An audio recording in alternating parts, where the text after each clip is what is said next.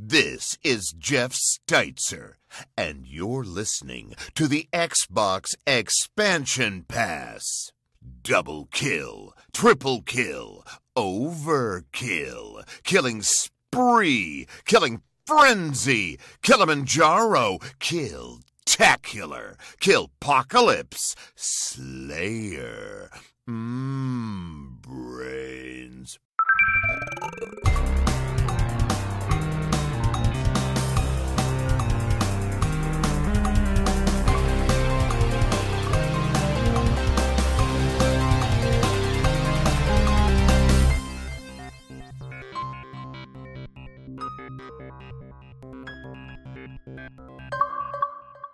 Welcome, one, welcome all to episode 178 of the Xbox Expansion Pass, recorded on Saturday, May 20th, 2023. I am your host, Luke Lohr, the Insipid Ghost, joined by my co host, the Intrepid Captain Logun. And in this episode, we managed to hit a lighter news week, and it makes way for the upcoming PlayStation Showcase. Mortal Kombat 1 is on the way, awesome, and Overwatch 2 has scrapped its PvE elements. Yikes. As always, we hope you enjoy the show. Logun, we like to start the show by offering words of kindness to those who have made our gaming weeks better. But first, how are you, my friend? I'm doing I'm doing good. We had some pretty cool stuff uh and then some pretty not cool stuff happened this week. So I'm kind of looking forward to that, but overall pretty good week. It's still still 100% steeped in Breath of the Wild or not uh, Tears of the Kingdom. I'm Yeah. so used to it. Um so just uh, like man, that game's that game's a trip. That game Is is, such a, a trip. Uh yeah, just I'm at the stage now where I've gotten enough of the story out of the way that I feel like I can kind of just roam for a while. So that's kind of what I've been doing. And I've been sitting because I have the new Switch now. I find myself like hanging out on the couch or hanging out in bed and like going to different places that I normally wouldn't game um, just because I have like the portability aspect of it now, which I think we'll, I want to talk a little, a little bit about later in the episode with some of the other topics and stuff. But how are you doing? How's your week? Uh, the week was tough. We had our end of year testing for our students. Um, so that made it a, a tumultuous time. Like it, it's just it's just high pressure, unfair pressure on the students, the adults, and it's just not a fun time. But uh, my kids did great. They're my shout out this week for words of kindness. They did fantastic. Oh, that's awesome. Um, could not be more proud of them. Could not be more appreciative of the people I work with, which was really really cool. Um, Mhm. And then gaming wise, like we had we had a bunch of nice wins for XEP. We were able to put up a creator talk with Miles Dompierre that went out, and our interview for the last case of Benedict Fox. So I, I feel like this week was just it, for me. I was going. You know, I was I was focusing on every every other hour, like all right, make it to this time, make it to this time, that kind of thing, and so everything was very fast.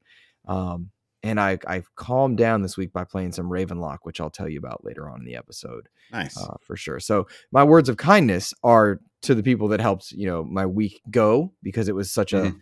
intense week. But uh, I'm feeling really good and glad that um, it's Saturday. So that's nice. I know how that feels. Yeah, no, I don't blame you.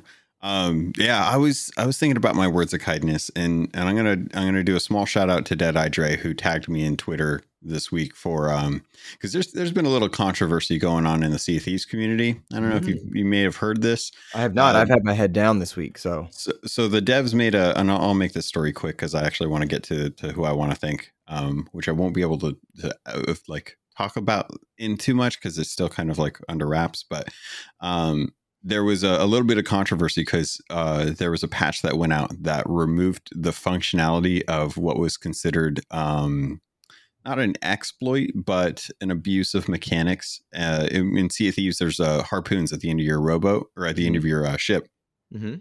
and on a ship uh, that is low to the water, like a like a, a sloop or or the um, brig, when the water dips, the front end of the ship dips, but you stay at the same level as the water, and it's just uh, at a certain point where you can actually grab onto the harpoon. Um, the harpoon like uh, uh, interaction point is big enough that if if you're outside the ship, you can grab onto the harpoon. It'll put you on the harpoon, and then you just disengage with the harpoon and you're on the deck. Mm, Which, if you're a solo player on a sloop, having someone to be able having to go up against crews that have more uh, you know more than just one person you have two ladders but now you have two harpoons you have to guard. And as a solo slooper that is a, a it's a pretty big deal to to to have four points of entry that you have to be cautious of two that are far away and two that are close. Uh, so rare went and made the decision that this is an unintended mechanic and that it was uh, a, a deemed an exploit so they've patched it out and the Twitter has just been on fire for the Sea of Thieves community, streamers and, and gamers alike, constantly sharing their thoughts and appealings, uh, opinions about how fair this is, or how unfair it is, or how it removes things from the game that uh, they they were using and stuff like that. So there's been a lot of a lot of heated debates in the in the Sea of Thieves circles about this.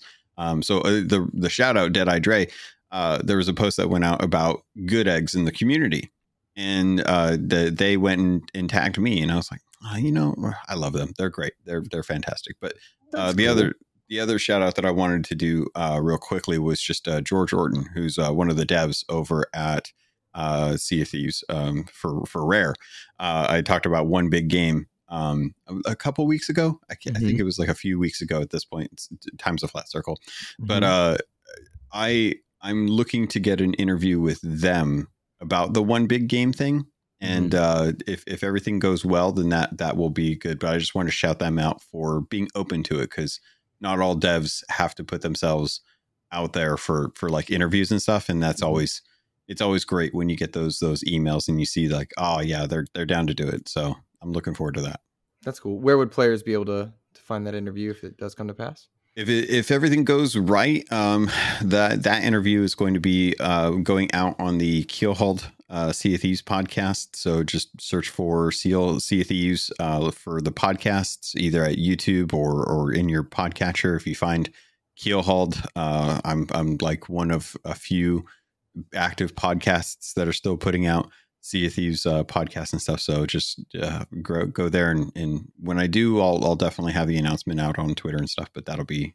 kind of like in the future when everything's all said and done if it works out. Very cool, man. Very cool. Yeah. Listeners, look for that. Keelhauled, always doing big things. Uh, and Keelhaul is one of those shows that like I put on, even if I'm not playing Sea of Thieves actively at the time. It's just nice to. It's it's just Sea Mm. Thank of. Thieves is one of those games that you can just hear. You know, you can just listen to, watch. It- You can be a part of it if you're not a part of it, and I think that's cool. Yeah. So- Well, Logun, uh, one of my favorite parts of the show is our Patreon pitch, but this week it's marred and tainted by a Yeah. name that that I just oh gosh. Our new Patreon member, Mr. Badbit. He is he is here. He is now decided to to support XEP. I should be thankful.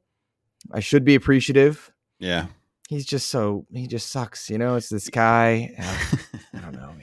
It's like when you start to see a company or a country start invest in a company you love and you're like, oh, don't do that. No, no, you don't need mm-hmm. to, you don't Yeah. need to taint. No, don't taint the, don't taint this. No. Yeah. Yeah, it's it's crazy, but uh, ugly kid. But I'm appreciative that he has chosen to support XEP. Of course, we support Trophy Room. Uh, Mr. Babbitt, the host of the Trophy Room, a PlayStation podcast, I will give them due credit. Uh, he works hard over there. Kyle is amazing uh, at hosting uh, Trophy Room as well, and you and I are going to be working with them. I don't think I told you this. Uh, oh no, this is I did news. not. This is news for you and news for our listeners. Uh, on the day of the Xbox showcase, we are going to be partnering with the Trophy Room, and over on their channel, uh, we are going to watch and observe and comment on the Xbox showcase with them. Oh, Logun, fun. you're welcome to join. No pressure. yeah. Uh, thought I'd do this live on air. Well, correct me if I'm wrong, but you're also a patron for uh, the trophy room, right? Yeah. Yep. Yeah. So the, there's two hosts over here that are supporting XEP, Oh, And- pressure! I like this. and and I see there's only one of the trophy room Mm. that are that is supporting that is supporting us. So a little Mm. interesting there, you know, maybe yeah, showing who's more open when it comes to uh to you know anonymity when it comes to, to gaming. We There you don't, we don't like to pick sides. We like There both you go. sides of the fence. That's right. That's right.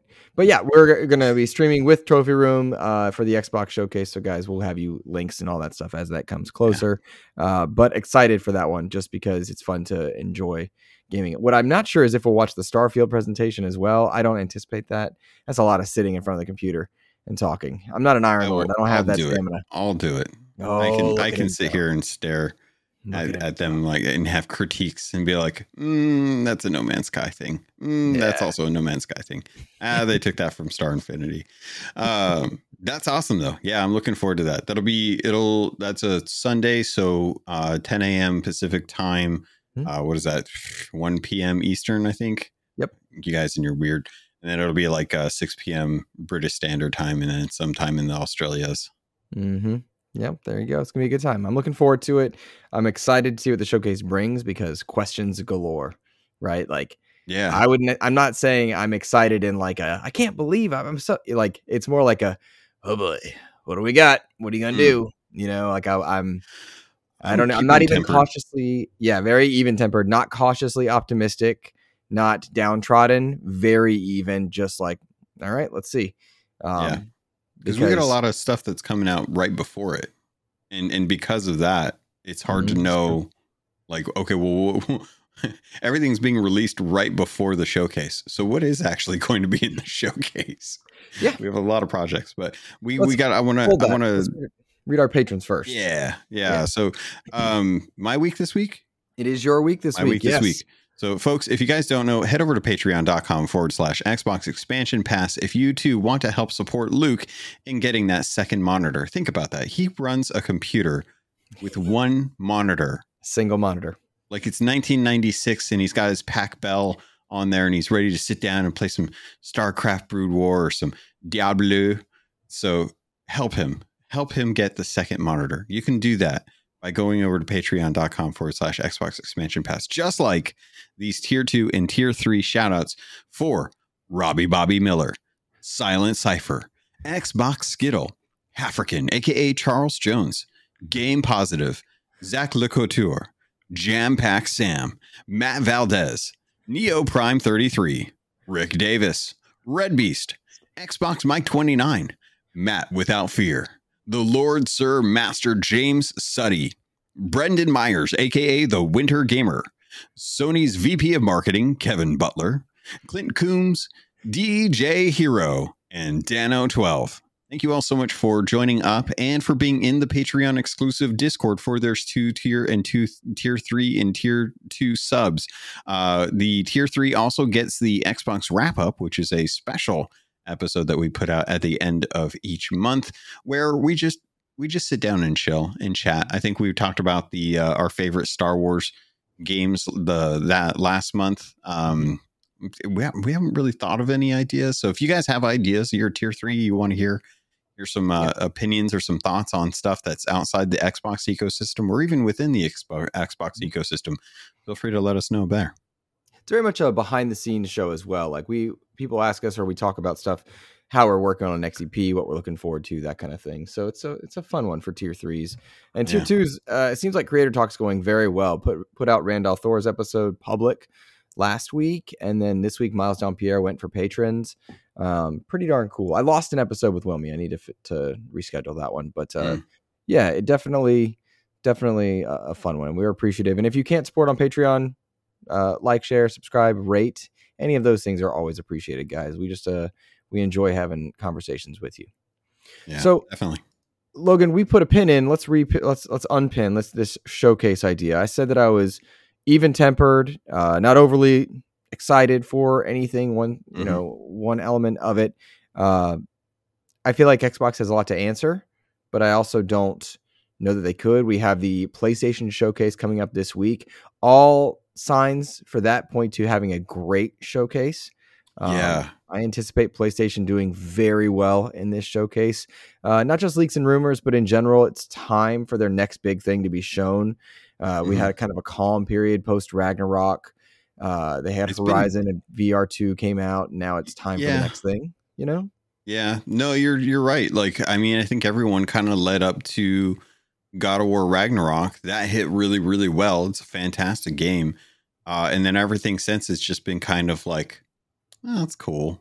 That's all Mhm. right. I think Sony fans are are really waiting for Final Fantasy 16 at the end of June. I think that's going to be like their next major hit.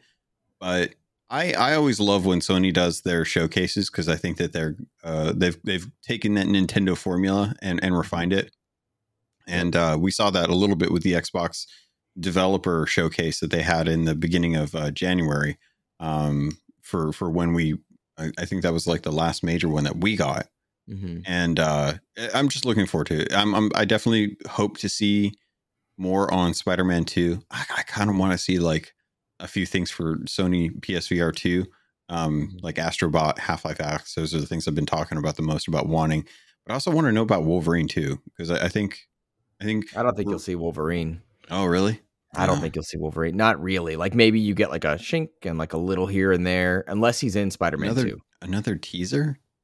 It- Hmm, If he's in Spider Man 2, that'd be, yeah. you know, interesting. I don't know that he would be. Um, but but my point is, I feel like that's too far out.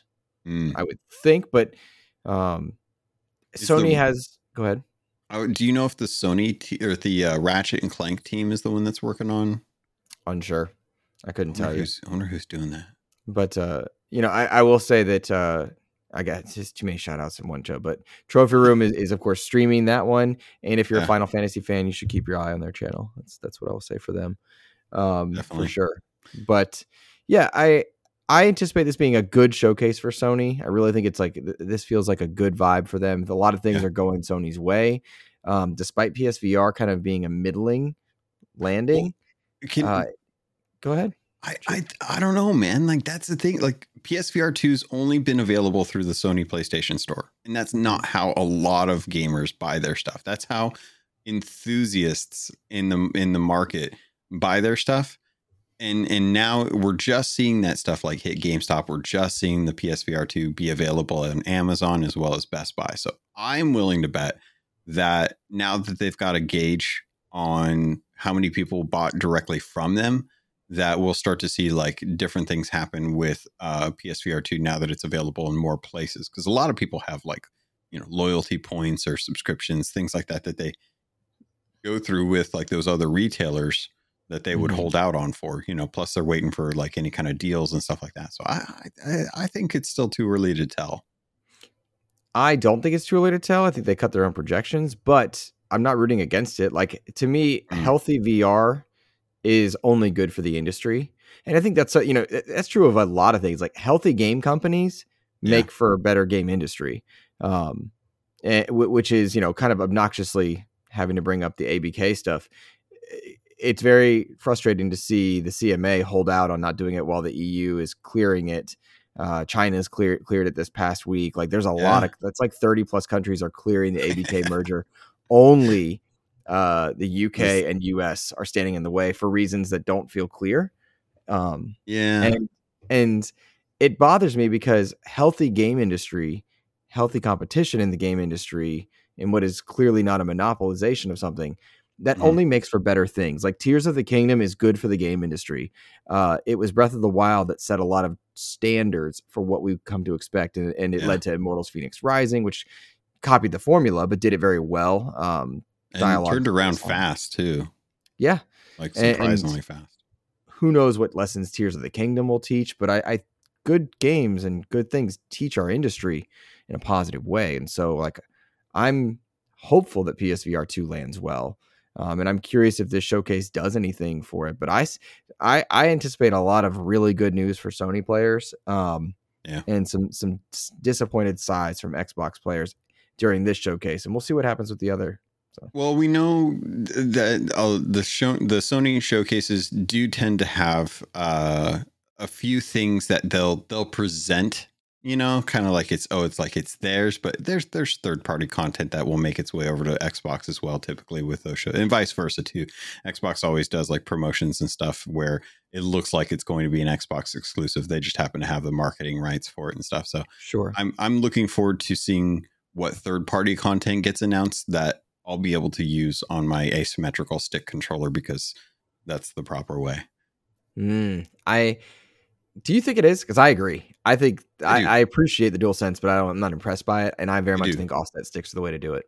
Yeah, I think I think I think having the higher uh the higher left uh, move stick is more natural for for constant use, whereas uh having it lower to the left uh, or to lower on for the left stick is just it's I don't know it, it's it works, but it's not where I feel natural.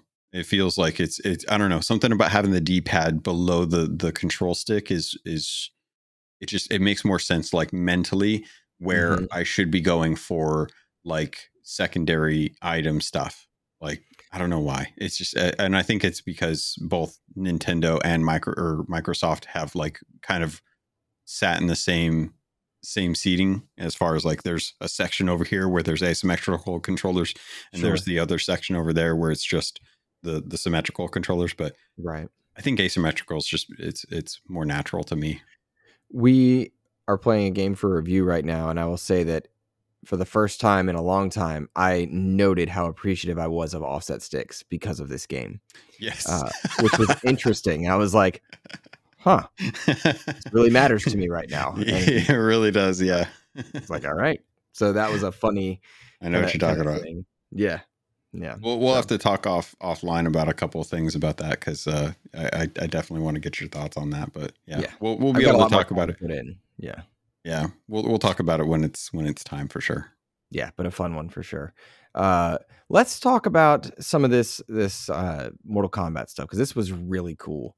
The trailer from mortal kombat 1 launched. I don't know if they had planned to launch it when they did but, but there were so many leaks of mortal kombat 1 kind of kicking out there. Well, those Um, were all through from Ed Boon. That was the cool thing.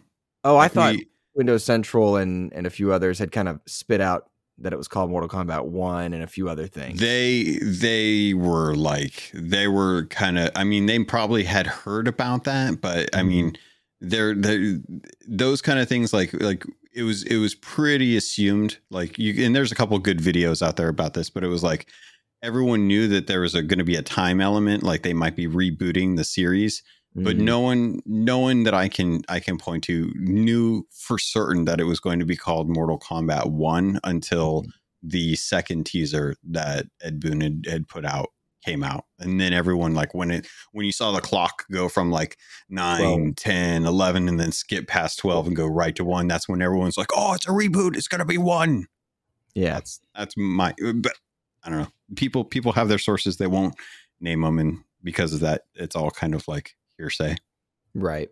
Well, I was really impressed by the trailer. You had me rewatch it just before the show because I'd watched it on my phone, and you were like, "No, you need to rewatch," and so I did. And man, it is good. Um, I'm really excited for Mortal Kombat One in a way I didn't expect to be. I'm not a Mortal Kombat fan per se. I tend to skew towards Street Fighter, of course, with Street Fighter Yeah. taking off the the Xbox One generation with Street Fighter. Five that was PS PlayStation only, which I still think was a disappointment, regardless Yeah. of sales. Like, don't cut a fighting game community. Um, Mhm. But I've always len- lended towards the the Street Fighter side of fighting games, which has me so excited for the next Street Fighter. But also, Injustice came in, and as a diehard DC fan, yeah it's it like, it's such a good fighting game, such a Yeah. good story. The comics for both one and two were amazing as well. So I loved Injustice one and two, minus the gear system in two. Um, it was just really, really fun. So I have mixed feelings because I know I love the mechanics of Mortal Kombat. I'm good at it. Mhm. Um, I once won a year of Game Pass for for beating Oh, some some like pro gamer in Oh, in Xbox. Canada. Like I just jumped in and fought Well, they- Injustice too, and so I was like, oh, cool. Look, those the Canadians up there. You know, I'm gonna throw a little shade. Y'all like it- it's there's like there's gaming. There's like good gaming. There's like good gamers out there. You know, there's Mhm. they they got good. They did the thing. They got the good. Mhm. And then there's like Mhm. rivals, like the Canadian gamers, and we love them. They get a lot of bones thrown to them from the PR companies because they know they're like they're, they're rooting for them. Mhm. You know, that's I- I love that we preach like no console bias, friendship in gaming, and you just attack the whole country. All right. I'm, I don't care what they play. They can play whatever they want. I love that they're playing multiple consoles and stuff, but I'll attack them. I'll attack Yeah. them. No, they took fair. they took the good donuts. That's all I'm gonna say. that's that. I'll, yeah, I'll give them that. What is that? Tim Hortons. They have that too. That's like their only thing they they claim. Yeah, yeah. Is that Tim the- Hortons. They got some meese or mooses, whatever you want to call them. mooses. I guess that's cool. Moose, just moose, Moose. just moose. Yeah. You have your Yeah. you got your moose. We see you. Look, we Yeah. got a bald eagle. Okay. I don't know who I'm even attacking. At I don't know who you are either, but I'm like, man, we're really going in on these Canadians. All right. like, but so many of our friends are Canadian podcasters, but I right. see you all with your beavers. What do Oh, you got? gosh. I don't know. Dying a little inside, and we're back. Okay. You got Um, your you got your one year game pass from beating Yeah, a yeah. Canadian in in, in a I- game for sure, not in person, but in a, in a game. Yeah, and I, I like the Mortal Kombat Injustice formula. I am excited because Ed Boon's excited, and I really love what he does. He is one of those dream interviews. He's one of those. There are a few people that I'll do what I consider to be unprofessional if you're a real journalist, but in the enthusiast press, there's a, a muddied line of like asking for an interview on Twitter, right? Because Yeah. like on the one hand, you might get lucky, and it's happened before. On the other Yeah. hand, I don't like being that guy. Um, but except with Cliffy B, I will keep asking Cliffy.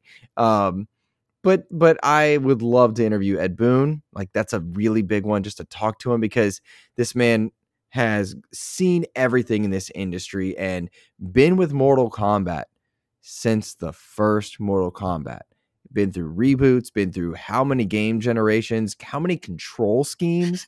Mortal Kombat Armageddon on the Wii was really good. Like, I want to pick this man's brain. And he's a diehard DC fan, which is for me would be a joy. It's really cool to see the, the love that he has for for fighting games, for the industry, for DC, etc. So for Mortal Kombat 1 to be coming out this year in the same year as Street Fighter 6, in the same year as presumed the new Tekken. Tekken. Yeah. Um, it's just like goodness. There's- what's your what's on your mind, Ed Boon? I want to hear it. I want to talk to him. It's crazy. We've also got um because Guilty Gear just came out recently. We just got a new Guilty Gear. And We there are new- six or seven people that are really good at that game. You know, Dude, that game like Faust and Sol. Oh man, that game is so good. I got I didn't know you introduced liked Guilty Gear. I got I got into Guilty Gear in the PS2 era and Nice. uh XX and uh man, that game, oh, I just love those characters and the the May and stuff. Uh, There's just some really good characters in that one. I still I still lament the days of when I was good at, at fighters and stuff and the Soul Caliburs. Like, where's the Soul Caliburs, Capcom? What's going on with that? Like, why can't we get any more Soul Caliburs? I'm going to tell you right now. Um, if there is ever, this isn't true. Uh, I something I really want is XEP to earn like the hey get a fight stick. I don't know what I'm trying to say. Like you know how you landed a switch and it was Yeah. like this moment, a fight stick kind of thing. Like I'm I'm gonna get a fight stick this year. I know it. Right. Mm, Like I there's enough to play with it. Yeah. Let's say Street Fighter. I'm so excited for Street Fighter. Mortal Kombat. Yes. Would I go back to Injustice and fight with Elu uh, Mhm. from from SG? Yeah. Like I see myself getting back in. I'm thinking about getting a, a, a fight stick, but I don't know Do which one. But it, here's the thing. Like Oh. I don't know what. So th- what I was getting at was like, does anybody in the XEP community that listens or what know of a good fight stick for someone who's I'm not a professional, but I don't want to be disappointed. I had the Street Fighter 4 fight stick and loved it. Mhm. I want one that looks cool, is fun to play with, but won't like kill me. Is that out there? So if anyone in XEP's community knows of that, let me know because Yeah. I'm leaning towards that. That might be like what our Patreon. No, it's going to go to a monitor. Whatever. I, I, You, you need you need a second talking. monitor for sure, but I wouldn't blame you for wanting to get a flight a fight stick for that. Yeah, yeah. So so that's kind of what's on my mind is, you know, when I saw this Mortal Kombat trailer, it's like I'm not a Mortal Kombat diehard, but I Street Fighter, Mortal Kombat, Dude, Tekken. It's like eh, Mortal. Kombat One, like, and and this is for those of you that like. We should probably dive into a little bit of the actual news about it as opposed to gushing about. But I gotta say, like, if you ever get the if you ever get the Ed Boon okay for an interview, I want to be there just so I can talk about my love for Sub Zero uh, mythologies because that was that was a series that died. And, and and you know people probably probably point to that and be like yeah there's a reason why that died but I don't know. There's something. There's something about it that I was just like, ah, you know, this would have been cool if they had had like an. And, and it was a time of spin-offs when no one was asking for spin-offs. Something that I think would also be interesting is the storytelling they've managed to accomplish with Yeah, with, with, with fighting games, right? Like that's it's for a long time- thing. yeah, for a long time it wasn't there, but they've really done a good job in multiple genre, like uh, multiple franchises, Mortal Kombat, Yeah. Injustice. They've really done a good good bit for storytelling, um, which is crazy. But let's Mortal Kombat One specifically. It's slated to launch September nineteenth, which I think is a nice distance from the June second uh, release of Street Fighter. Yeah. Um, which will really be cool to watch how the fighting game community reacts because fighting game community is kind of like wrestling for me. I don't follow it, but I check the highlights for fun. Mm. I enjoy the the entertainment value that it brings. Yeah. And with some of the stuff that Street Fighter is doing as far as like commentators, um, and, esports elements, and Sony kind of owning Evo, a portion of Evo. I I'm curious to see how so Mortal weird. Kombat manages Yeah. to kind of like uh, compete with a K in this this kind of category. That's like good. I think that's the That's cool good. Thank you. Um, but September 19th for Mortal Kombat 1, uh, looks like Peacemaker and Homelander are going to be in the game, which is and cool. uh, uh, Jean Claude Van Damme also. oh, really? I didn't see that. Yeah, Jean Claude Van Damme is going to be in the game. Like what? All right. Nuts. I, So- I that's that's cool. That's yeah, cool. Yeah, and you can uh, if you pre-order, um, you also get access to uh, Shang Tsung and a I a didn't week's. Really? Uh, Character character locks with pre-orders kind of bother me. Oh, Kind of bother me. Dark Side, I think, was a fair. pre-order lock for Injustice 2, which Yeah. come on. I don't like that aspect. Cosmetics, yes, I'm cool with that. Okay, But the, but characters kind of do bother me a little bit. that's fair. Curious how everybody can- else feels. Yeah, no. Well, I mean, that's. I mean, if you like Mortal Kombat, there's a good chance you're gonna like this one because it's it's like they've completely they've completely wiped the slate. Like they've Mhm. completely said like this is this is Mortal Kombat, but it is like a fresh story start for Mortal Kombat. So Mhm. there's no expectations on on history. Like it's it's almost as if like um everyone used the whole Men in Black little blinky thing Mhm. and just completely wiped everyone's memory. So there's no there's no clue like how people are going to react. Uh, like we saw uh uh the the um sisters in the uh character I'm blanking on their names. Looks like Mileena. Katana, Mileena. yeah um sitting in the van or in the in, the van, in a van down by the river uh we saw them in a carriage like together and it Mhm. was like okay and same thing with uh scorpion and and uh sub zero like it looked like they were gonna fight and then they they just weren't and it was just hmm So- expectations are very much on hold, and they've got several characters confirmed, kind of like your mainstays: Johnny Yeah. Cage, Shang Tsung, Mileena Katana, uh, Kung Lao, Raiden, Sub Zero, Scorpion, Liu Kang. Kind of all your mainstays, yeah. uh, with with the absence of a, a couple, which would make sense if it's a reboot timeline wise. Like you don't see uh, Kate, uh, who's the blonde girl? Sonya Blade. Goodness gracious. we had the voice actor for the daughter of Sonya Blade on the last Yeah. episode uh, couple weeks ago, and last interview yeah yeah. So, you know, bottom line, I'm excited. I'm curious to know how many fighters are available at launch because of the way Street Fighter is releasing characters uh, and how many will be available, not available, and how they're Yep. the, the, the, the fighting game, big, big pillar fighting games are now doing like character releases as reasons to get the character pass, get the season pass, stay engaged. Um, shoot, even my one of you know, I love Power Rangers for some reason. Uh, the Power Ranger fighting game Battle for the Grid did that same thing as well. Um, so I'm just curious to watch this go. I think fighting game communities are just really exciting to follow, and I'm really glad Xbox is getting the full breadth with Street Fighter back in. So yeah do you or you mean yeah i know what you mean um well, the absence of Street Fighter really I thought killed killed excitement because it's like Yeah. why own an Xbox if you're a fighting game enthusiast?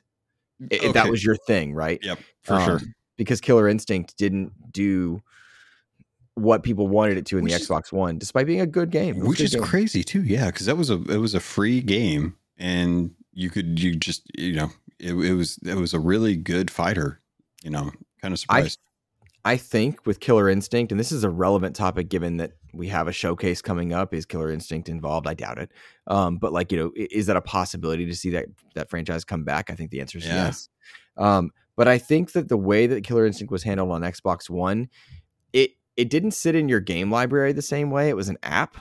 Mhm. at one point and it, things were slow to load and it was a little it was a confusing method of distribution because the way they locked characters and Yeah. didn't lock characters it was i don't think the community or the technology was quite ready for what they were trying to accomplish yeah. with delivery and so only the most enthusiastic and interested parties would check it out. Um, and that's a shame because I, I missed out on some great times i'm sure playing as RAAM from gears the arbiter like they had some cool crossover characters but it was a pain it seems so silly but it was a pain to play that game Yeah. outside of the actual you know fighting portion. So I'm hopeful that uh, What if- we see Killer they- Instinct come back. What if they did like a Killer Instinct Gold version where they just sold like everything as a small bundle as like an anniversary edition or something? Like I haven't checked the dates and stuff, but it'd be I'd interesting in the year of fighters to get like a like a just a, a normal regular release of Killer Instinct like thrown onto onto onto Game Pass uh with like everything already It taken might care of already stuff be though. It is. It is. But it, it's like you don't have to think about everything. You you just go in and be able to play It's all there. everything. Eh, maybe. Yeah. Yes. I want Killer Instinct to come back because, like we talked about a couple, you know, 30 minutes ago or so, it's like healthy community builds better games. Like having a healthy Killer Instinct would be great for the fighting game community. Um, but it needs to be done right and and well and uh maybe the word risk the words risk averse aren't appreciated enough because we want companies to take risks but with killer instinct you need a hit so like don't go too crazy Yeah. get a good game out there. Um, and is it is it going to be Killer Instinct or is it going to be Microsoft Crossover Fighter? Because I'll buy either one, but I don't want an in between, right? Yeah. Um, that is kind of one kind of small thing I get annoyed with is when a non DC character is in Injustice, right? I think Scorpion was over there, Mm, you know, or Joker's. Maybe that's like a dumb thing. Maybe that's boost engagement. But when Isn't- your foot is half in versus like Fortnite, where it's like, yo, anybody you want, go. That's kind of how I think of it. But but maybe maybe I'm just talking to my butt here because I just I'm such a casual Mortal Kombat fan, um, but really excited to get back in. You know. yeah. So. No, But yeah, if you blame guys want Killer Instinct back, comment. Comment. I'm curious. I would love to read the comments on that one because I'm very curious about Killer Instinct. I saw some co- outlets were like pushing the idea. I don't know. Like, is there really demand, or is that just because it's an Xbox exclusive? yeah. You know. Interesting. Uh, interesting little note. I was looking up uh, what Iron Galaxy was on. You know what Mhm. Iron Galaxy's been helping out with? What's that? Overwatch. Oh, what a transition. Overwatch 2 had some rough news for its fans this week, and I would imagine Iron Galaxy uh, maybe once out of that one because Overwatch 2 has scrapped PvE plans. This is a big deal. Director uh, Aaron Keller came out in a blog post and pretty much said that Blizzard has decided to forego uh, any more development on the PvE co op hero mode. Uh, story missions are still coming for season six, but it's essentially going to be part of the the multiplayer element, talent trees, long term progression, all canceled. Uh, I gotta tell you, man, it really feels like Overwatch has been the most mismanaged big IP in gaming.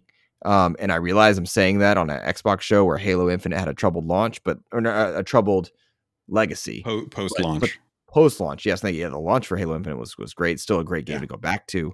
Um, and season four is coming. There's some stuff in our smaller news. We'll get there, into but- that. Hold off. Okay. All right. Well, it's just that I was never a, an Overwatch guy, and it's just like everything for Overwatch 2 just seems disappointing. People, it, It is. spiked, people were into it, and then just, brr, I just feel like it's gone. here's here's the troubled legacy of, of Overwatch 2. Folks don't know. Uh, let me take you on a little a little voyage here. Take me on Um, a journey. Logun uh, was on an Odyssey, um, and back in 2019, I think is when when it happened. Um, I could be a little off on my years there, but I went to a few BlizzCons in my day, Mhm. and um, 2019 was a very interesting one because that was the year that we. I'm pretty sure that's the year that we got the. Well, don't you all have phones? and uh which is a reference to Diablo Immortal if you're not f- familiar which is making them a buttload of money because people cannot restrain themselves on phones uh so we also got the announcement of Overwatch 2 and we also got the announcement of Diablo 4 so Diablo 4 and Diablo Immortal were being worked on in tandem. One was uh, originally outsourced to a different company who had been building a mobile game that was skinned uh, as Diablo, and then it went in house, and they started to refine it over the couple of years, and then eventually came out. And then Diablo Four has always been the mainstay for the Diablo team, and Overwatch Two was a game that had a lot of promise. They wanted to build something beyond what the ashes of the the scrapped MMO project Titan was, and out of the ashes of Titan came Overwatch, and it was a huge success because it introduced hero shooters uh, in a way that we hadn't seen with a lovable cast that was very Pixar like and great storytelling through the cinematic. There was a hamster and a gorilla. There was a hamster, a gorilla, a sexy lady, another sexy lady, and then another lady who is also sexy, but in a kind of uh, death by snu snu way. And we got plenty of other characters like robots and and uh, cowboys and ninjas and stuff, and it was great. Everyone had their own thing. Mm-hmm. Um, and with Overwatch 2, they had they had promised kind of the story aspect like we had had pve missions and events and stuff like that in overwatch 1 and there's a community out here that loves the PV, pve aspect of of that game for those events. So when overwatch 2 came out everyone's like oh well this looks like dlc and the idea was it's like okay well it's the same engine they're going to take everything they're going to they're going to tune it up so they can do some more live service stuff with it but also bring in all the pve hero stuff. And the trouble with this was um, I got to play builds of the game that had the PVE hero stuff in it. Mm-hmm. It was really fun. It was really, really fun. It's kind of like Left 4 Dead, but in Overwatch. Mm-hmm. And you got talent trees, you got abilities, and those abilities got augmented. So if you if you're familiar with StarCraft 2, where you had like kind of the co-op campaign missions and stuff, and you had like the different trees that you could kind of build out with the different skill abilities, mm-hmm. very similar to that. You could see a lot of the DNA crossing over between the teams. And it was going to be a lot of fun. The mission was interesting. It was great to play as different heroes. You know, it was a little team-based thing, but you know, just like its own story mode and you were going to traverse around the world kind of like the old street fighter 2 screen uh, when you fight out went to different fighters and stuff in their own lands. And it, it looked like it was going to be a promising answer to the folks that enjoyed the full pve aspect of the events from overwatch 1 and we were we were told everything from our uh, purchases to our skins to our heroes everything from overwatch 1 was going to be made available in Overwatch 2. So we didn't lose out on anything by moving over to Overwatch 2. And all of mm. the maps that were going to be in available for Overwatch 2 that were new were going to be brought back to Overwatch 1 so that those that didn't want to buy into Overwatch 2 yet wouldn't feel like they were cut out of a gaming pool of of maps. So there was going to be a lot of crossover. I'm still struggling to follow you on this journey. That's this is a complex journey. I don't know if any list that's that's a lot. Yeah. Already that's a lot. The the Ooh. promise was was going to be there. So then COVID hit. 2020 hmm. was a wash. We lost out on BlizzCon. The controversy with Activision and the the the the sexual harassment to the allegations of many different people. Uh, heads of, of of Blizzard were removed. Influence from Bobby Kotick had started to come out with the Overwatch team as uh, WoW was floundering. Um, mm-hmm. Heroes was was on its way to being come uh, to becoming a legacy title. Uh, mm-hmm. StarCraft two esports had died. Heroes had died. Like Overwatch was the only esport that was really pushing anything. Diablo four was still in early stages, and Blizzard needed money. They needed to be making money, and then you could see that influence start to come in from Kotick, which is why I want that dude out for this mm-hmm. deal. Um, and you could start to see like some of some of the passion for Overwatch started to erode. You know, things were taking too long. They had to pause development on Overwatch 1 to be able to continue to focus on Overwatch 2. Then they decided to scrap the idea of 2 being a standalone product and just make it Overwatch. And now we're at this stage where Overwatch 2 looks great. It, it plays just like Overwatch 1, and they can do a lot more with like the the the systems that are involved with it. But to hear that Aaron had to come out and announce, uh, which shout out to Aaron Keller because he's he's a family member of mine somewhere in a distant relation because both of us are Kellers. But to hear that they're having to scrap this co-op hero mode, mm-hmm. it, it must have been such a bummer to have to hear that because there were there were teams that had been literally working on this since before 2019 to try and get this mode out. And so many different things happened over the course of the last four years that have just really just destroyed the the the drive of that team. And I have some friends that are over on that team now, and they're they're doing the work that they're doing, but it's completely unrelated to this, and they're loving it. But I just I, I feel so bad because this was something that so many of us were looking and and it's it's easy to be a cynical outsider and look at this and be like, man, Overwatch is really just kind of floundered. And why did they even bother doing it? You can clear they just they just let it die on the vine. And it's Mhm. like there was a lot of passion on that team, and there was a lot of a lot of hiccups that that a lot of bumps in the road that they had to that they tripped on.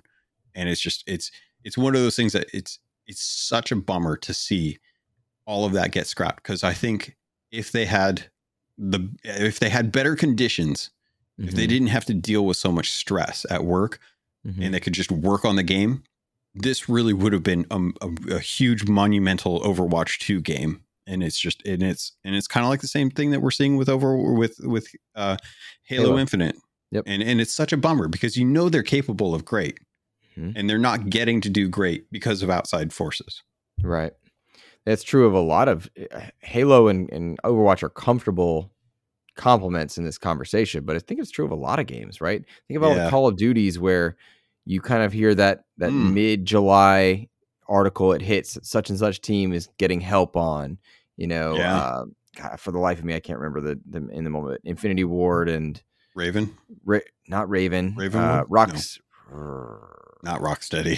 Not Rocksteady, but it's it's like an R one. I, I can't remember. They make there is Ops. a Raven one because I know Um, uh, Ted Timmins from uh, previously of Rare is working over at Raven Studios. yeah. um, They're a who- support studio now, but they used to be like a Yes. prime time. one of the main Uh, ones, and they got that project kind of. They do more of the Sledgehammer. oh Sledge. Oh yeah, Sorry, I don't know why I Sledgehammer. blanked on them. I'm sorry. Uh, but but my point is, big studios, pressures from the outside, interference. They have these great things on on paper and maybe even working, and then somebody comes in and says, "No, we need this mechanic. No, we need this timeline." And it's like we wasn't built for that. That's not what this was for, and yet it, it takes away the the dream of the team that was working, and that's disappointing. You know.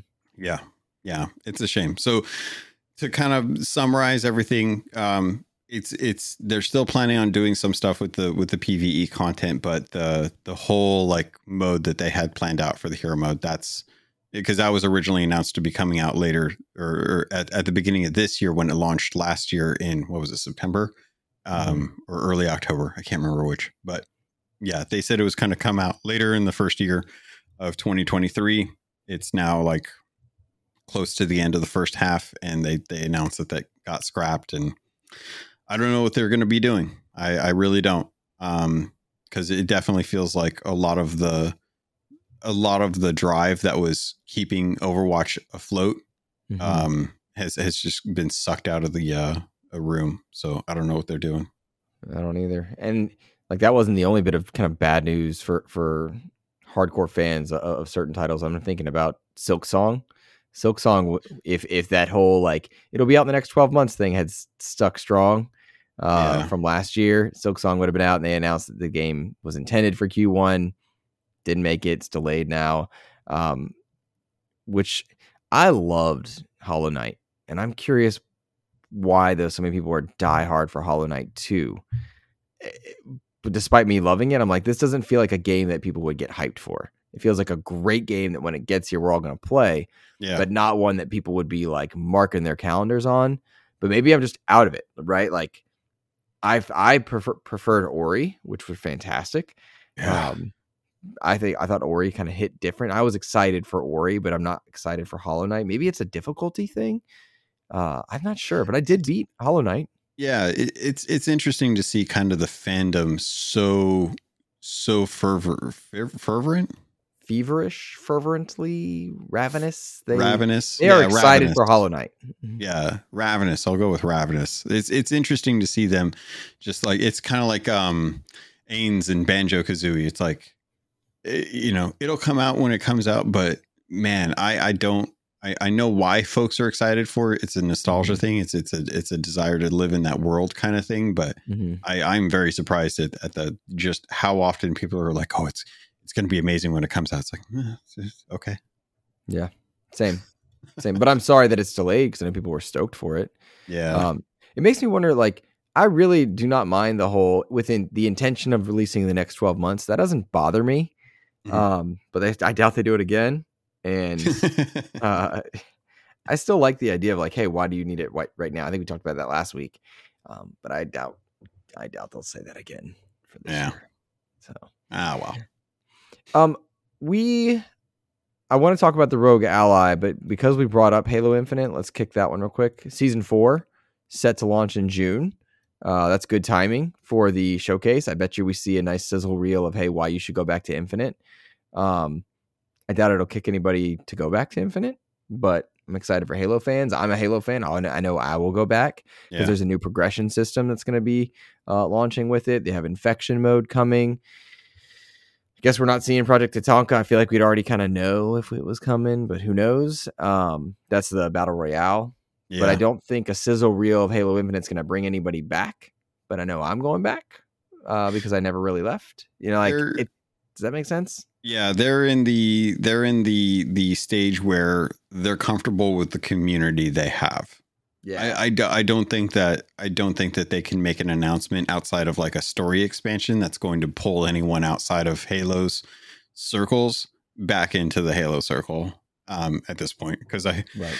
there was a lot of buzz around like the the last season that got launched and how everyone was enjoying the new the new map. We like we talked about it, we played it.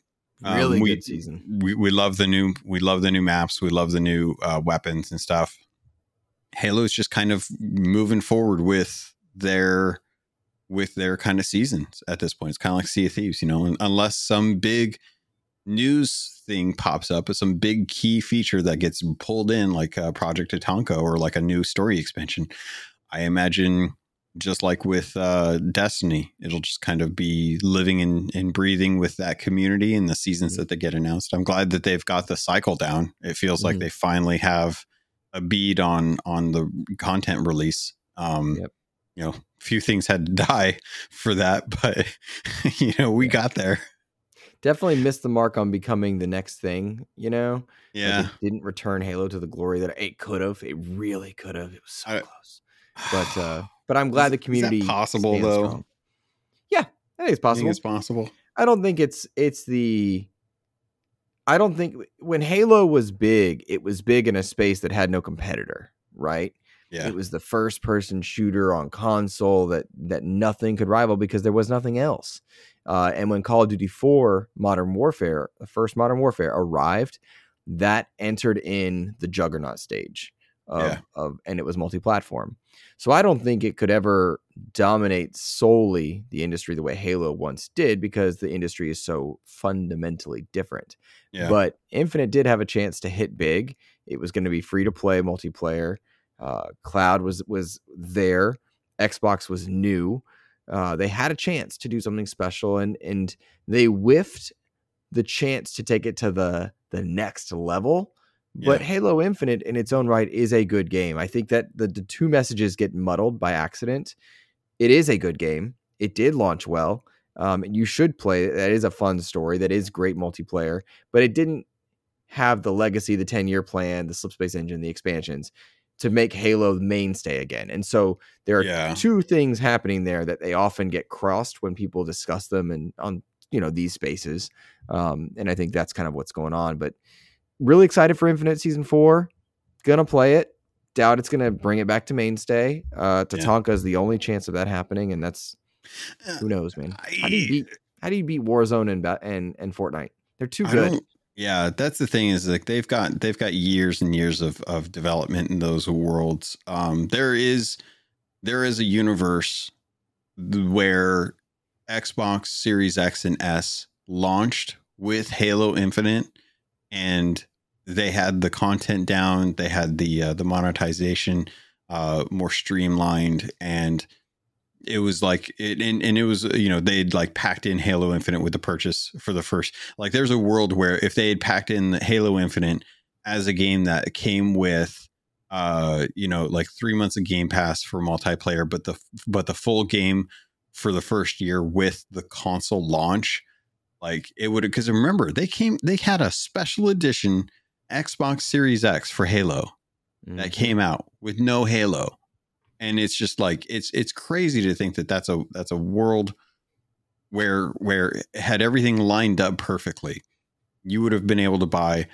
an Xbox Halo Infinite Special Edition with the game on day one, like on launch. And it's just like the the plans are there. They just they got to work out the execution.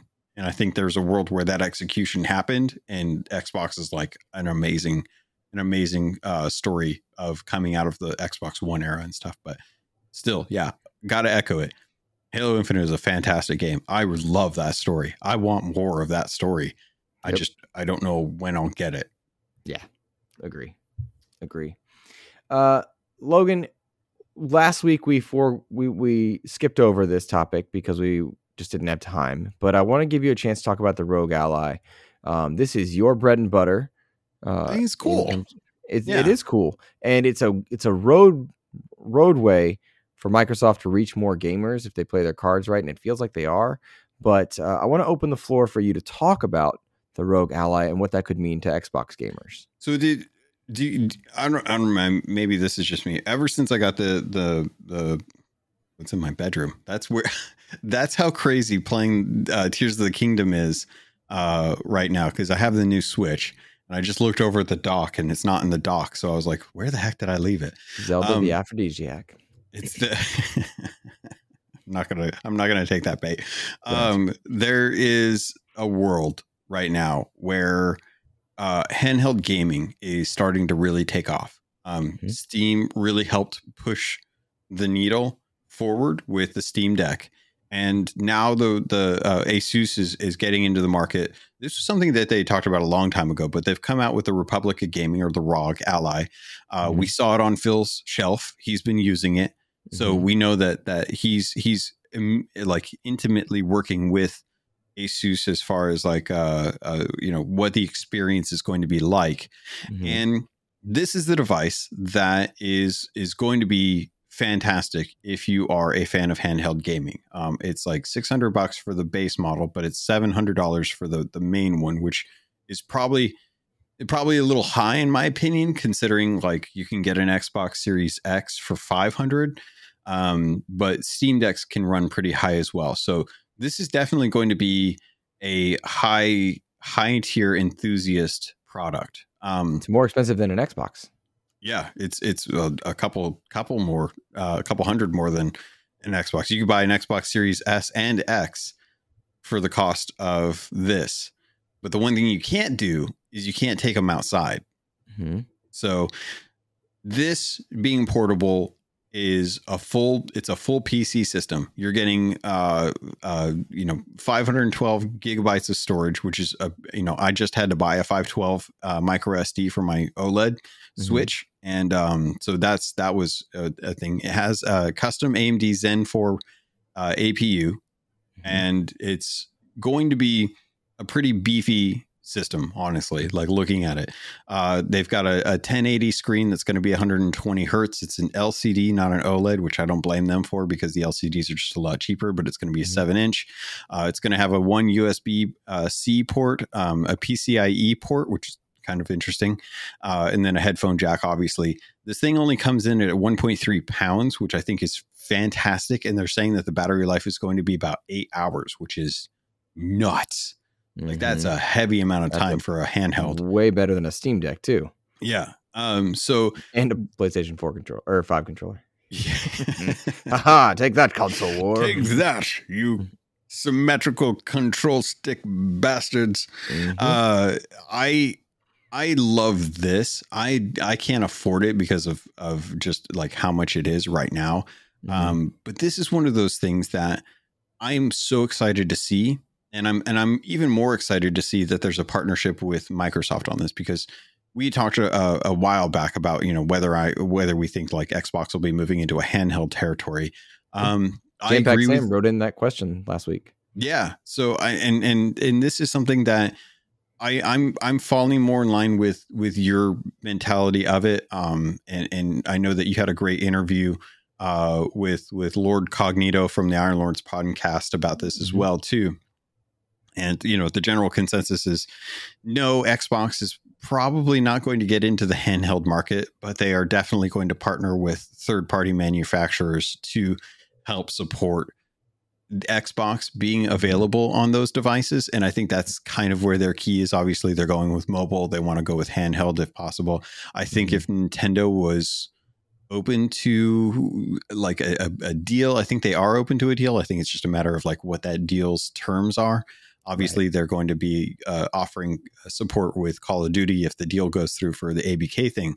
Uh, mm-hmm. but it would still be fan freaking tastic if you had an Xbox Game Pass app on that Switch and you could mm-hmm. stream your content um, to your Switch. Because, dude, I was I was watching Twitter or I was watching Twitch on on the Switch the other night, mm-hmm. and I mm-hmm. was watching a, a Sea streamer, and I was like imagining what it would be like to be able to do that. And with the ROG Ally, I think you'll be able to do that. I think this is definitely going to be an enthusiast market, uh, kind of like the PSVR 2 is.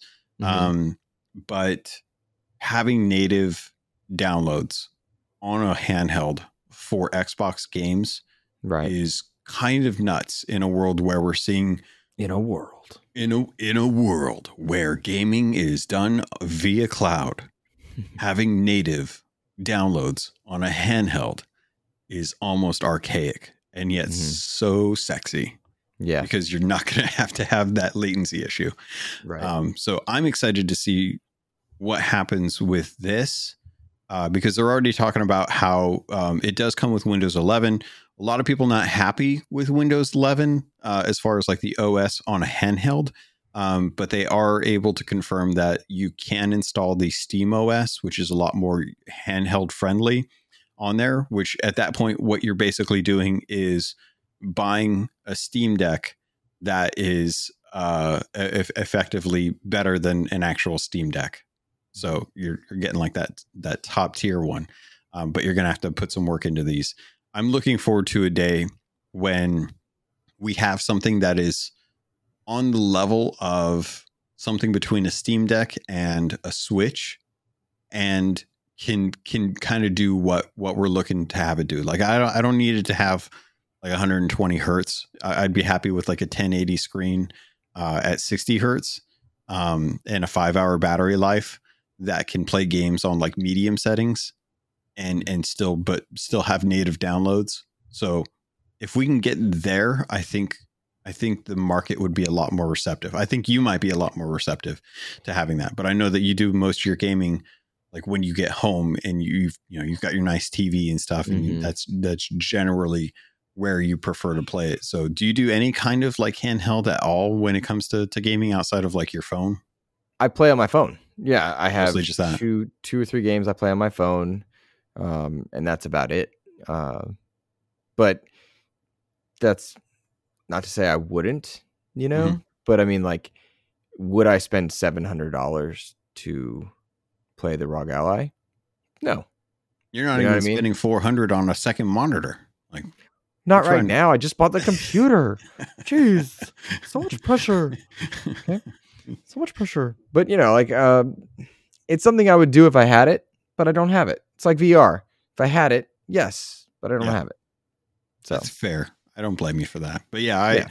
I think it'll be really great to see this. Um, I, I, love that they're working with Microsoft to to be able to get like Game Pass on there and get Game Pass like get you get you a few a few months at least worth mm-hmm. of uh, Game Pass but it's it's going to see like this is this is going to be like one of those like oh it didn't sell well they're cutting projections kind of thing like already anticipate that because this is already a pretty pricey thing to be able to jump into but i think the people that jump into it are going to praise the heck out of it.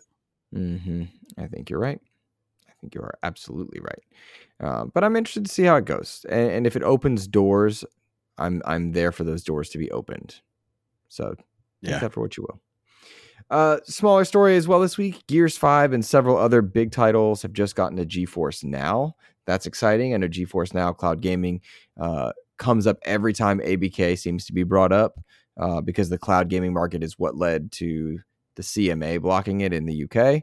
Uh, but it's pretty cool that Deathloop, Grounded, Pentiment, Gears uh, are all hitting in the month of May. That's exciting. Gears 5 is great. I still want to play that with you. Um, I even put it in in our Discord that I someone needs to help me motivate you to play Gears Five because it's just that good. Uh, I thought that was really cool. It's just really a timing thing. Just say like, hey, I mean, Quit your I- job. I'm going to be on summer break. We'll have time together. Just just tell them you're busy. Tell your work you're busy. that's that works. Yep. I sorry, can't come into work. I am busy. Luke, my co-host for the Xbox uh, expansion pass, would like to play games, and that's how it is. Your Patreon money can fund my job. We'll do this. Uh, I'm trying, trying to get a monitor. um, I also uh, wanted to point people to anything that they missed from this past week. Creator Talk with Miles Dompierre, last uh, case of Benedict Fox interview that is out now. It's pretty cool. Um, I have not secured my next interviews. I need a break while school winds down, so I'm taking a small breather. But then uh, I think you'll see some stuff start popping up. Oddly enough, around showcase time, not intended to be actually, but pretty darn cool. Um, and then kind of as I finished up Jedi and I finished up Redfall, and we had so many big games, Logun. Uh, I needed a palate cleanser ahead of some of the other stuff we're reviewing. And so I've been playing Ravenlok, which is an absolute joy of a game. The Muffin Mon recommended this. We got a review code. It's also on Game Pass. This is a beautiful, charming game that I would recommend to everybody if you need a palate cleanser. Very simple hack and slash, lighthearted fairy tale adventure. Um, very Alice in Wonderland, but like I was thinking of several members of our Discord who are our parents uh, or enjoy like light-hearted affairs, and it is a really fun game, and it's very short too. People are saying three and four hours. I'm in my sixth hour and having a blast, and I'm not done. Mm. Um, it's enjoyable and simple and easy, and after doing some of these intricate games, it's a nice, nice, relaxing game to play. I recommend this one for sure. That's cool. Yeah, this is one of those ones that I think it looks great. I I've gotten too much on my plate right now to Mhm. to to like I'm looking over at the at the dessert tray over there that says Ravenlok and I'm like yeah, it looks good, but I I legit ordered everything that I thought I was going to eat and I'm and I'm and I'm already full and I haven't even gotten halfway through my plate. So this Ravenlok is definitely one that I think if you if you're looking for something that is shorter, uh, like you're in between stuff right now, like you're waiting for Diablo Four, or you're waiting for Mhm. Street Fighter, or you're waiting for you know something else coming out, and you're like, "Ah, I don't have anything to jump into. Like Jedi was the last one.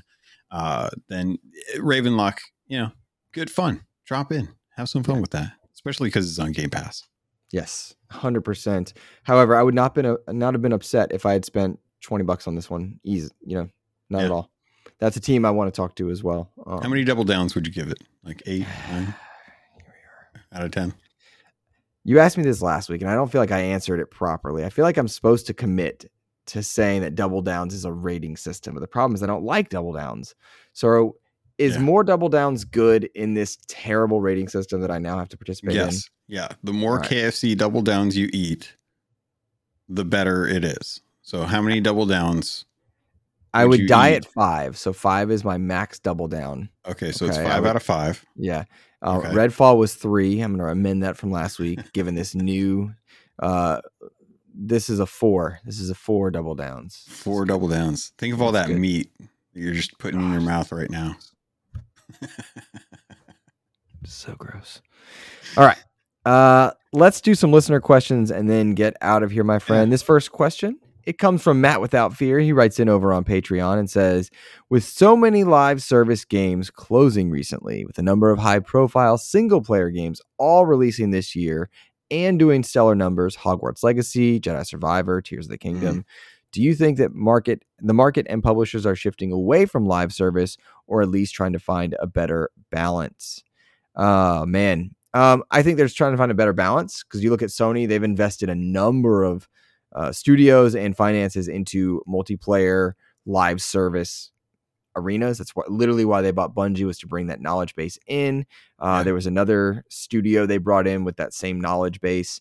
Um, I don't think live service games are going the way of the dodo at all, but I do think, given the expensive buy-in for any title right now, the gamble is different per. So if you're going to do a single player narrative, you want to establish IP.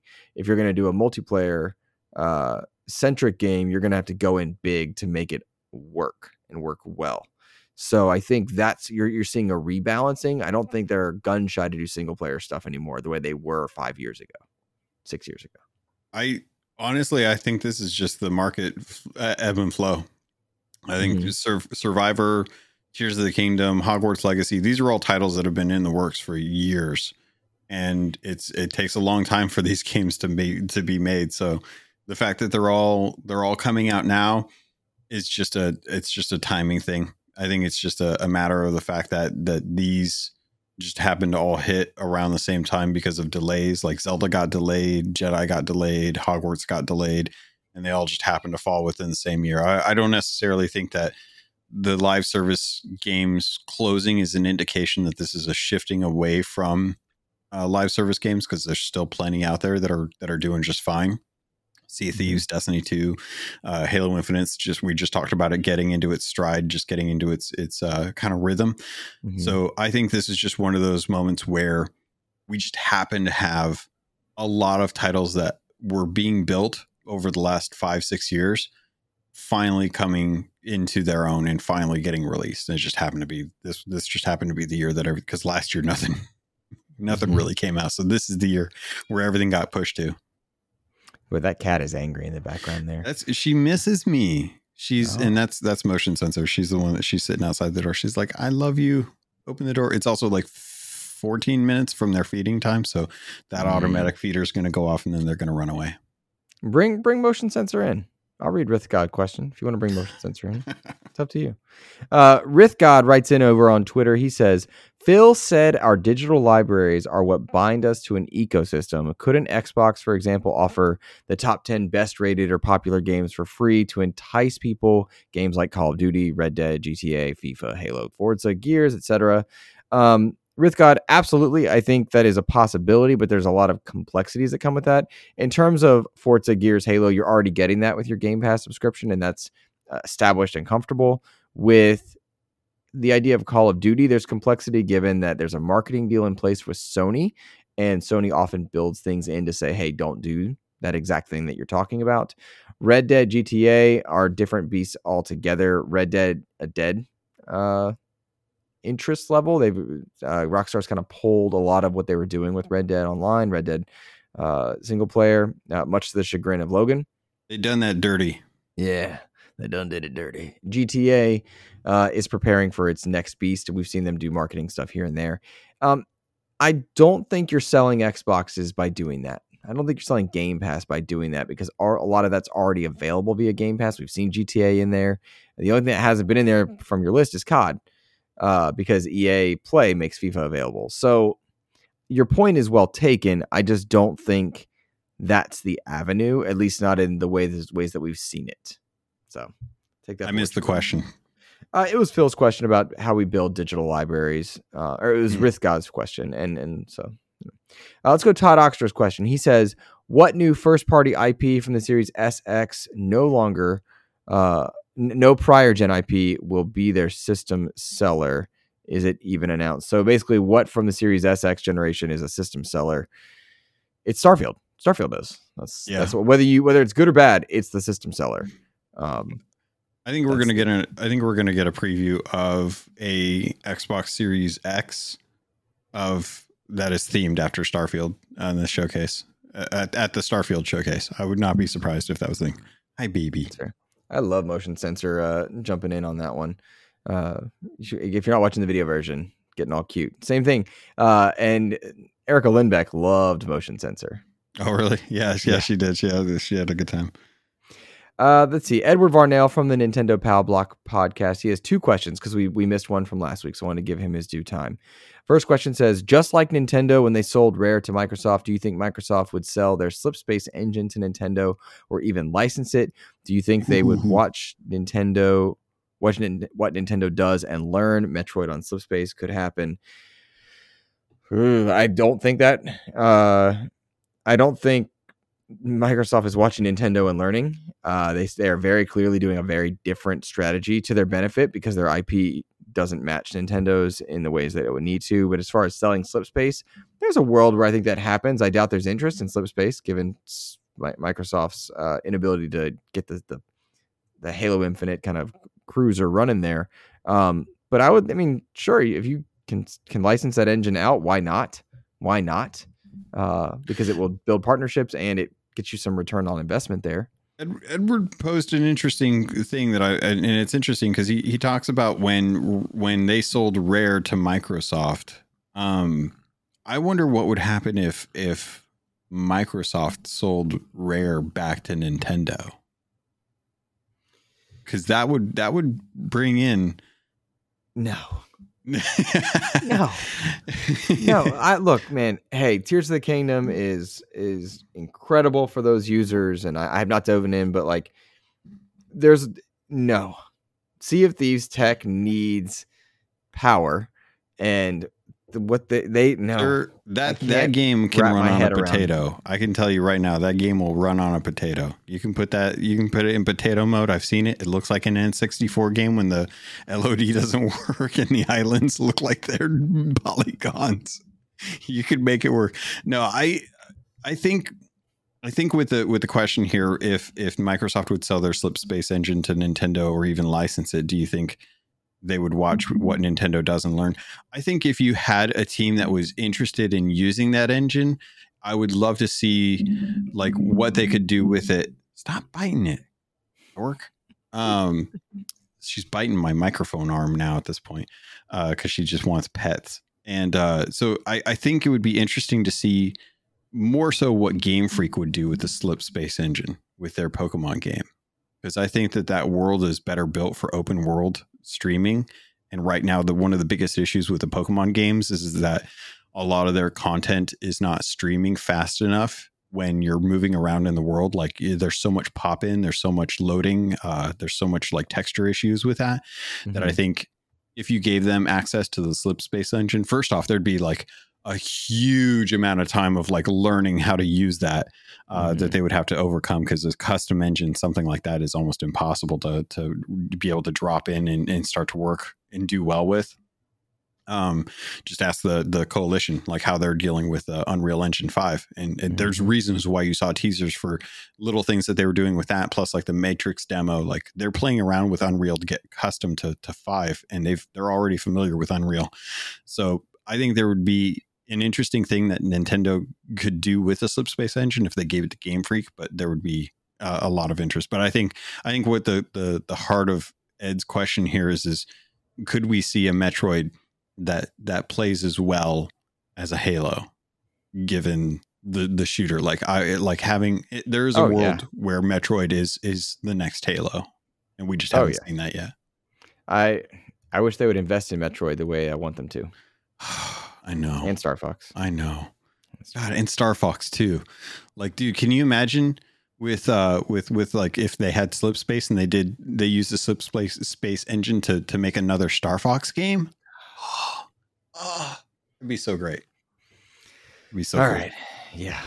Last question this question. week uh, from Edward again. It says, if you had to narrate a historic documentary on an Xbox product or game, what would you choose and what would you avoid? He would do one on Blue Dragon. That's a great choice. So if you had to narrate a historic documentary for an Xbox product, I would want to narrate. Um, I'm torn between the S controller on the original Xbox or the first Kinect, And I think I want to go first Kinect because that was a hugely successful peripheral. Um, whether we liked it or not, like that thing sold in droves and built a legacy that damned the Xbox One. So I think I would want to narrate the first Kinect, and that would be what I would want to narrate. And what I would avoid, what would I avoid? Do you mean like a product I would avoid? Like maybe. Um, Gears Tactics. Nobody needs to hear that story yet. It's not ready. Mm. You know, maybe later on. I, I, I feel like I, I don't feel like I answered that second part of his question well, but but yeah, I really want to hear the story of Kinect. I think that's the story to tell. I think that's an interesting one given the life that it's had post Xbox One. Because mm. it's it's amazing to see what people have done with that camera and and that device True. in general. Like, dude, that those those Kinect cameras are used in like paranormal research so much. Mm-hmm. It's nuts how much I'm sitting there. I'm like, they're just using a Kinect to a laptop, but that's what they that's what people are using. The camera was amazing. The software and stuff that they used for that was great. Um, it's kind of cheating, but I was actually already in a historic document for an Xbox game. Unfair. That's cheating, but super cool. Tell everybody. so I mean, I was already in. So like, if you guys don't know, uh, Sea of Thieves ha- recently had their fifth anniversary. Uh, there was a documentary that came out for the making of Sea of Thieves that I was actually in. Mm-hmm. So technically, I've already done it, um, which is pretty awesome. Uh, but if I had to pick a, a historic documentary for an Xbox product, I would love to. I'd love to. I mean, the Xbox, the S controller, uh, Beyond the Duke, um, is a fantastic pull, and the Kinect is is right up there with it. Mm-hmm. Um, I would I, I, honestly, I really loved the videos about the Xbox Series X teardown. Uh, yeah but I would love to hear the the story of the S because it, it, not only did it have like a really it had a really comical Stein. Shout out to Stein on the Xbox account, the main one, the the monkey GIF. Yeah, that was when good. the when the leak came out about it just before the announcement. But I would have loved to. I would love to hear the story in the process of them wanting to develop the Xbox Series X, but why they decided to go with the Xbox Series S, mm-hmm. and how you know where where were they looking to to develop the the the hardware for that? Why they wanted to go with that? Was it in response to the switch? Like mm-hmm. did they mm-hmm. want to have a high end for the playstation fans? Did they want to have a low end for the nintendo fans? Was that they're like that's a story that i would love to to be a part of to, to help narrate. And if there was one that i wanted to avoid um I I would probably it would probably be the Xbox One generation, hmm. um, just because like that's just a story of of people who were in the wrong places who honestly just smart people in the wrong places. Yeah, smart people in the wrong places, good people like trying to do what they can with with a product, but just not understanding what what should have been the focus um, mm-hmm. ahead of their time in some aspects, but I, I just I wouldn't want to have to rehash that. I think it's too soon.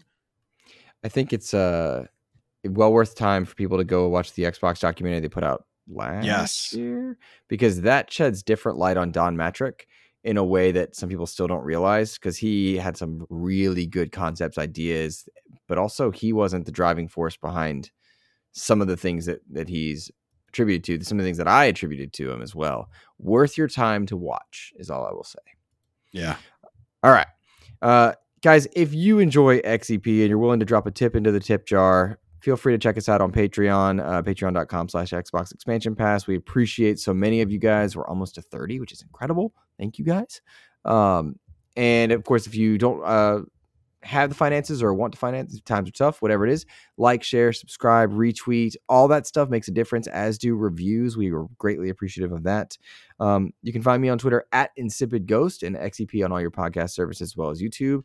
Logun, where can they find you and what should they be looking forward to on, on Keelhauled?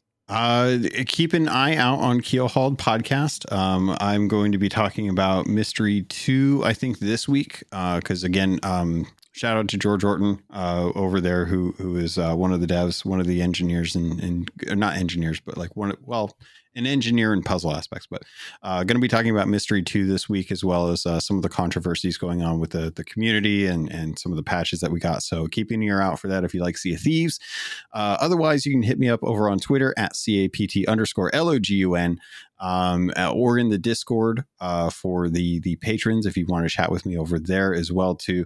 Um, and shout out to uh, uh CJ Super Pack over at the Player One Podcast for um, hooking us up with uh, some some humanity codes for PlayStation because.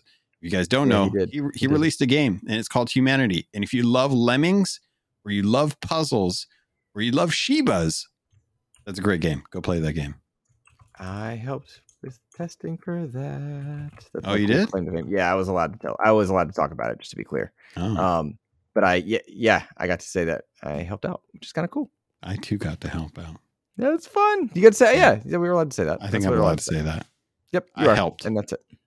I helped. All right, guys, that's it for us. Have a great rest of your week. Take care.